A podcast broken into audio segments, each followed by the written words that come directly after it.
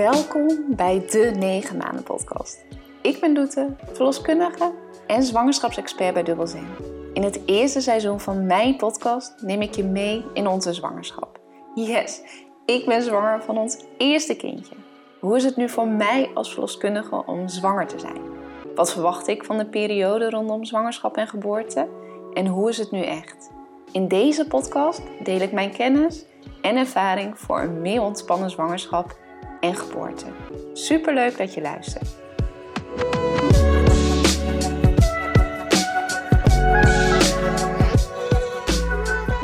In deze aflevering neem ik je mee in de 10e week van de zwangerschap. Mijn misselijkheid lijkt af te nemen, alhoewel ik dit bijna niet hardop durf te zeggen. Maar 's avonds heb ik nu geregeld last van een zeurend en stekend gevoel in mijn onderbuik. Inmiddels is onze directe omgeving op de hoogte en hoef ik als ondernemer mijn werkgever niet te vertellen. Maar wanneer doe je dat eigenlijk? Ook vertel ik je in deze aflevering wat je kunt verwachten van de eerste afspraak bij de verloskundige. Wat bijzonder is aan de zwangerschapssymptomen deze week is dat de vlaag van misselijkheid zich afwisselen met de bandenpijn. Het ene moment heb ik last van stekende en zeurende pijn in mijn liezen en onderbuik. Een soort menstruatieachtige pijn, maar toch ook weer anders. En het andere moment ben ik ineens weer mega misselijk. De bandenpijn herken je waarschijnlijk wel als je het zelf hebt gevoeld. Een vervelend gevoel, want als je zwanger bent wil je liever geen buikpijn. Alhoewel eigenlijk, wanneer wel. Buikpijn voelt namelijk als iets wat niet hoort. Dit omdat je kindje daar zit en je het eigenlijk gelijk een soort van ongerust maakt. Terwijl ik weet, als verloskundige, maar ook als moeder in wording, dat daar alles gebeurt. Dus dat het ook heel normaal is dat je daar iets voelt, maakt het me toch stiekem een beetje ongerust. Het enige wat me helpt is rust en warmte. Daarom lig ik 's avonds weer geregeld met een kruik en wederom een dekentje op de bank. Het is maar goed dat het niet hoogzomer is. En daarna stel ik mezelf weer gerust met de mantra. Ons kindje is gezond en groeit goed in mijn buik. Naast de menstruatieachtige pijn, de bandenpijn, heb ik ook wanneer ik een onverwachte beweging maak of bijvoorbeeld omdraai in bed, dat ik een soort steek binnen in mijn vagina voel. Wat dan ook weer uitstralend naar de onderbuik gaat.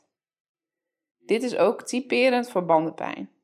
Wat ik vooral als verloskundige kan meegeven over de bandenpijn, is dat het zeurend en stekend fysiologisch is, omdat het komt dat wanneer je baarmoeder groeit, de druk op de banden toeneemt. Je baarmoeder hangt als het ware in die banden. En alhoewel ik heel goed snap dat buikpijn oncomfortabel is en dus vooral ook te linken is aan iets wat niet klopt, is dat je vooral bij buikpijn nagaat of het een zeurende pijn is, of dat het komt en gaat en steeds erger wordt. En daarnaast is het belangrijk of je ook andere symptomen hebt of klachten. Zoals pijn bij het plassen, kleine beetjes plassen of bijvoorbeeld bloedverlies. Wanneer het een zeurende pijn is en het ook weer overgaat, dan kun je het dus snel linken aan bandenpijn. Maar mocht je last hebben van meerdere vage klachten en of ongerust zijn, neem dan zeker even contact op met je verloskundige. Sowieso is het fijn om met iemand te overleggen, maar ook een soort van gerustgesteld te worden. Naast dat de vlagen van misselijkheid zich dus deze week afwisselen met de bandenpijn, is deze wel gelukkig sterk verminderd. Ik had ook het idee dat met elke afspraak bij de acupuncturisten dit leek af te nemen. Hoewel helaas de andere tips die ik altijd met andere zwangere deel weinig invloed hebben gehad op mijn klachten, ze waren er gewoon sterk en mega heftig aanwezig, lijkt mijn lijf wel wat meer te balanceren met de acupunctuur. Volgens het boekje neemt de piek in je HCG en dus ook de misselijkheid of de andere vage klachten die je kan hebben in dit eerste trimester vaak rond de 11 à 12 weken weer af. Dus ik lijk iets vroeger te zijn. Daarom durf ik ook nog niet echt te juichen en ben ik nog een beetje voorzichtig. Het is al zo fijn om niet continu zo'n vlaag van misselijkheid te ervaren wat overheersend is en die ook wisselt qua sterkte en dat ik me gewoon weer een beetje meer mezelf voel. Sterkte dan ook voor de mama's die langer misselijk zijn of naast deze misselijkheid zelfs braken. Wat dat betreft voel ik me echt een geluksvogel. De bandenpijn is natuurlijk typisch voor iets wat gebeurt in je buik. De groei van je buik, etc. Maar ik kan ook aan de zwangerschap wel merken dat mijn buik al groeit. Vooral in de avond lijk ik echt wel zwanger. Maar goed, dit lijkt vooral in de avond zo omdat de darmen ook nog een opgeblazen gevoel kunnen geven. Wat heel normaal is rond dit termijn. Door de hormonen, maar ook je baarmoeder drukt die allemaal een soort van andere kant op. Daarom kan het zeker al heel opgeblazen en groter voelen in je buik. Het knoopje van mijn broek begint dan ook al strakker te zitten, hoewel ik daarover nog wel echt in de ontkenningsfase zit. Ik draag vooral op dit moment panty, leggings en jurkjes. Daar valt het toch allemaal iets minder in op. Nu ik me weer stukken beter voel, heb ik ook gelijk weer meer zin in normale dingen. Zoals een kopje koffie bijvoorbeeld. Dus drink ik nu elke dag weer een heerlijke cappuccino. Ik hou het bijeen en maak hier ook echt even een momentje van. Ik ga ervoor zitten, neem een koekje erbij, etc. Je kent het wel. Te veel cafeïne wordt namelijk wel in je zwangerschap afgeraden. En dat is ook de reden waarom ik het hou bij 1 kopje koffie per dag. Dit omdat cafeïne namelijk een soort van stressreactie in je lichaam kan vrijgeven, waarbij je bloeddruk en hartslag van omhoog kunnen gaan. En er dus een soort van vaatvernauwing kan ontstaan. En dat is natuurlijk niet zo gewend voor de ontwikkeling van je kindje. Omdat dit betekent dat er minder bloed bij je kindje komt. Volgens de richtlijnen kun je 2 koppen koffie op een dag drinken, normale sterkte, als je daarnaast ook let op je theïne-inname met thee. Vandaar dat ik het houd bij 1 kop koffie en ook mijn thee afwissel met rooibos thee. In rooibos zit geen theïne, wat vergelijkbaar is weer met cafeïne, en kun je dus ook veilig drinken tijdens je zwangerschap. Het is prima om een kop groene thee of andere thee te drinken, maar mocht je echt de hele dag door sterke thee drinken, let dan echt wel ook op je theïne-inname. Mocht je zin hebben in een fijn theetje, ik heb in samenwerking met Your Daily Teacup een eigen zwangerschap rooibos thee ontwikkeld. En deze kun je online op haar website bestellen. Het heet de Dubbel Zen Thee.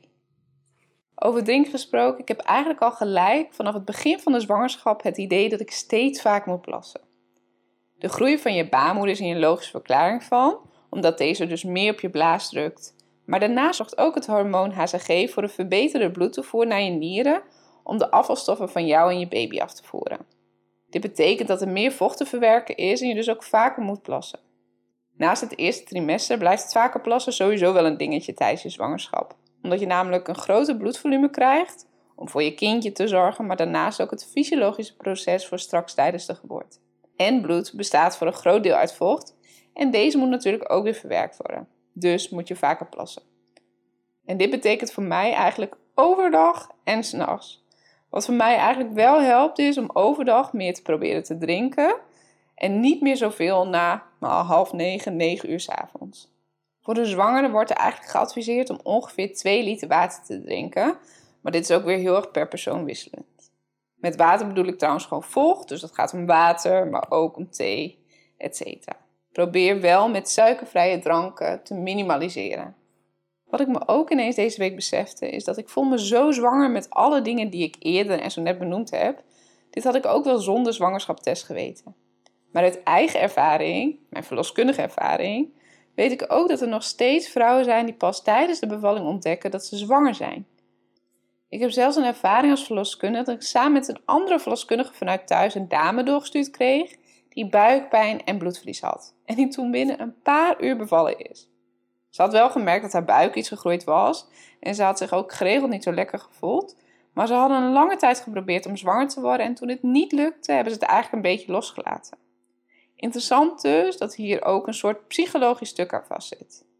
Blijkbaar wanneer je dus erger op focus je aandacht naartoe gaat en wat je aandacht geeft, dat groeit. Letterlijk en figuurlijk.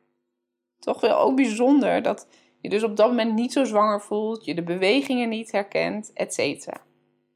Maar wat gebeurt er eigenlijk in de 10e week van je zwangerschap? Zoals je wel kan indenken, blijft je kindje in een behoorlijk tempo doorgroeien. Naast dat er grote ontwikkeling binnenin gebeurt, groeit je kindje deze week bijna een centimeter. Wat neerkomt op een ruime millimeter per dag. Van een framboos naar een grote kers. Ook niet gek dat je dit dus aan de symptomen nog steeds kan merken. Je lichaam is en blijft hard aan het werk om voor je kindje te zorgen.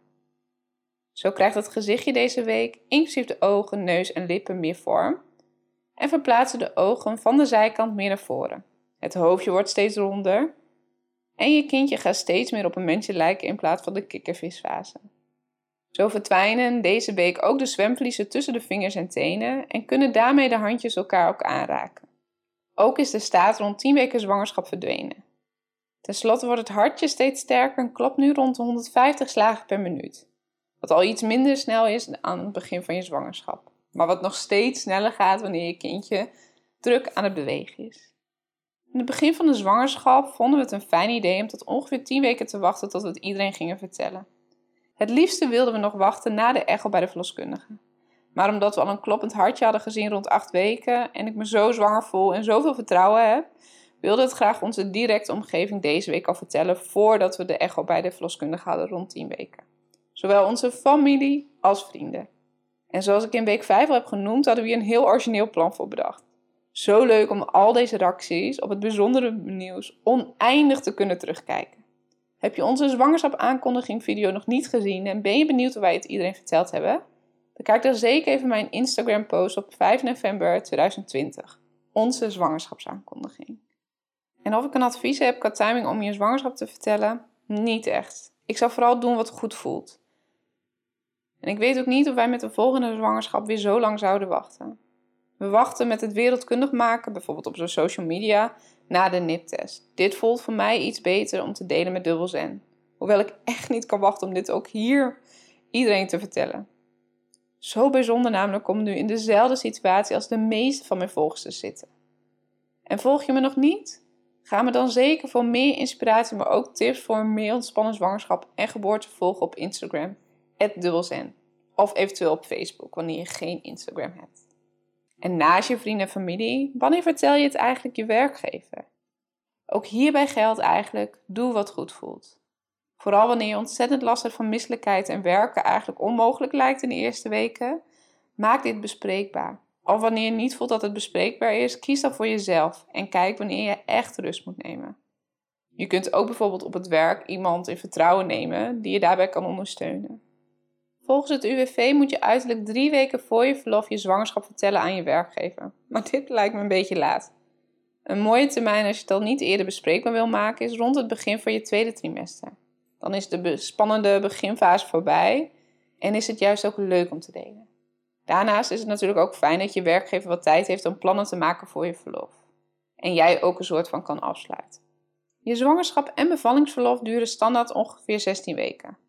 Dit verlof gaat in tussen de 6 en 4 weken voor de dag van je uitgerekende datum. Dit kun je flexibel bepalen op wens voor jou, maar ook in overleg met je werkgever. Daarnaast is het natuurlijk super fijn als je nog uren van vakantie of verlofuren hebt staan, omdat je deze dus in deze bijzondere periode kan inzetten. Daarnaast heb je ook recht op ouderschapsverlof, in de jaren nadat je bevallen bent. En volgende week hebben wij dus de eerste afspraak, of de eerste echte afspraak bij de verloskundige staan. We hebben natuurlijk al een kloppend hartje gezien bij week 8, maar dit was meer een pret-echo op verzoek. En volgende week dus de eerste echte afspraak. Maar wat wordt er eigenlijk tijdens deze afspraak besproken? Voordat deze afspraak doorgaat, moesten wij een intakeformulier invullen met alle informatie over onze gezondheid. Deze informatie wordt dan tijdens het eerste gesprek besproken. Daarnaast wordt het eerste gesprek vaak rond 10 weken gepland, omdat je dan ook de uitgerekende datum kunt vaststellen met de echo. Super fijn dat we dus ook weer even naar de kleine gaan kijken. Ook wordt de prenatale screening, zoals het screenen op aangeboren afwijkingen besproken, en kun je een keuze maken of je dit al dan niet zou willen. Daar kregen we ook op voorhand eigenlijk al informatie over, zodat we dit al samen konden bespreken. Ten slotte krijg je ook een labformulier, zodat je bloed kunt gaan prikken. Dit is een standaard zwangere lab, waar bijvoorbeeld naar je ijzer in je bloed wordt gekeken, je bloedgroep, maar ook mogelijke infectieziektes wordt gekeken.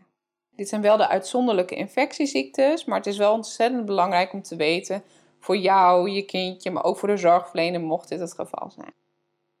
In de volgende aflevering vertel ik je over de eerste afspraak bij de verloskundige, hoe dit voor ons was. De uitgerekende datum werd vastgesteld en we moesten een beslissing nemen over onder andere de NIP-test. Ook merk ik dat het een kunst is om naar mijn lichaam te luisteren wat ze nodig heeft. Het is wel iets makkelijker nu de misselijkheid bijna helemaal weg is, maar blijkt toch ook weer een grote uitdaging. Ook vertel ik over mijn sterke voorgevoel voor het geslacht. Zou het kloppen? Oh, we zijn zo benieuwd.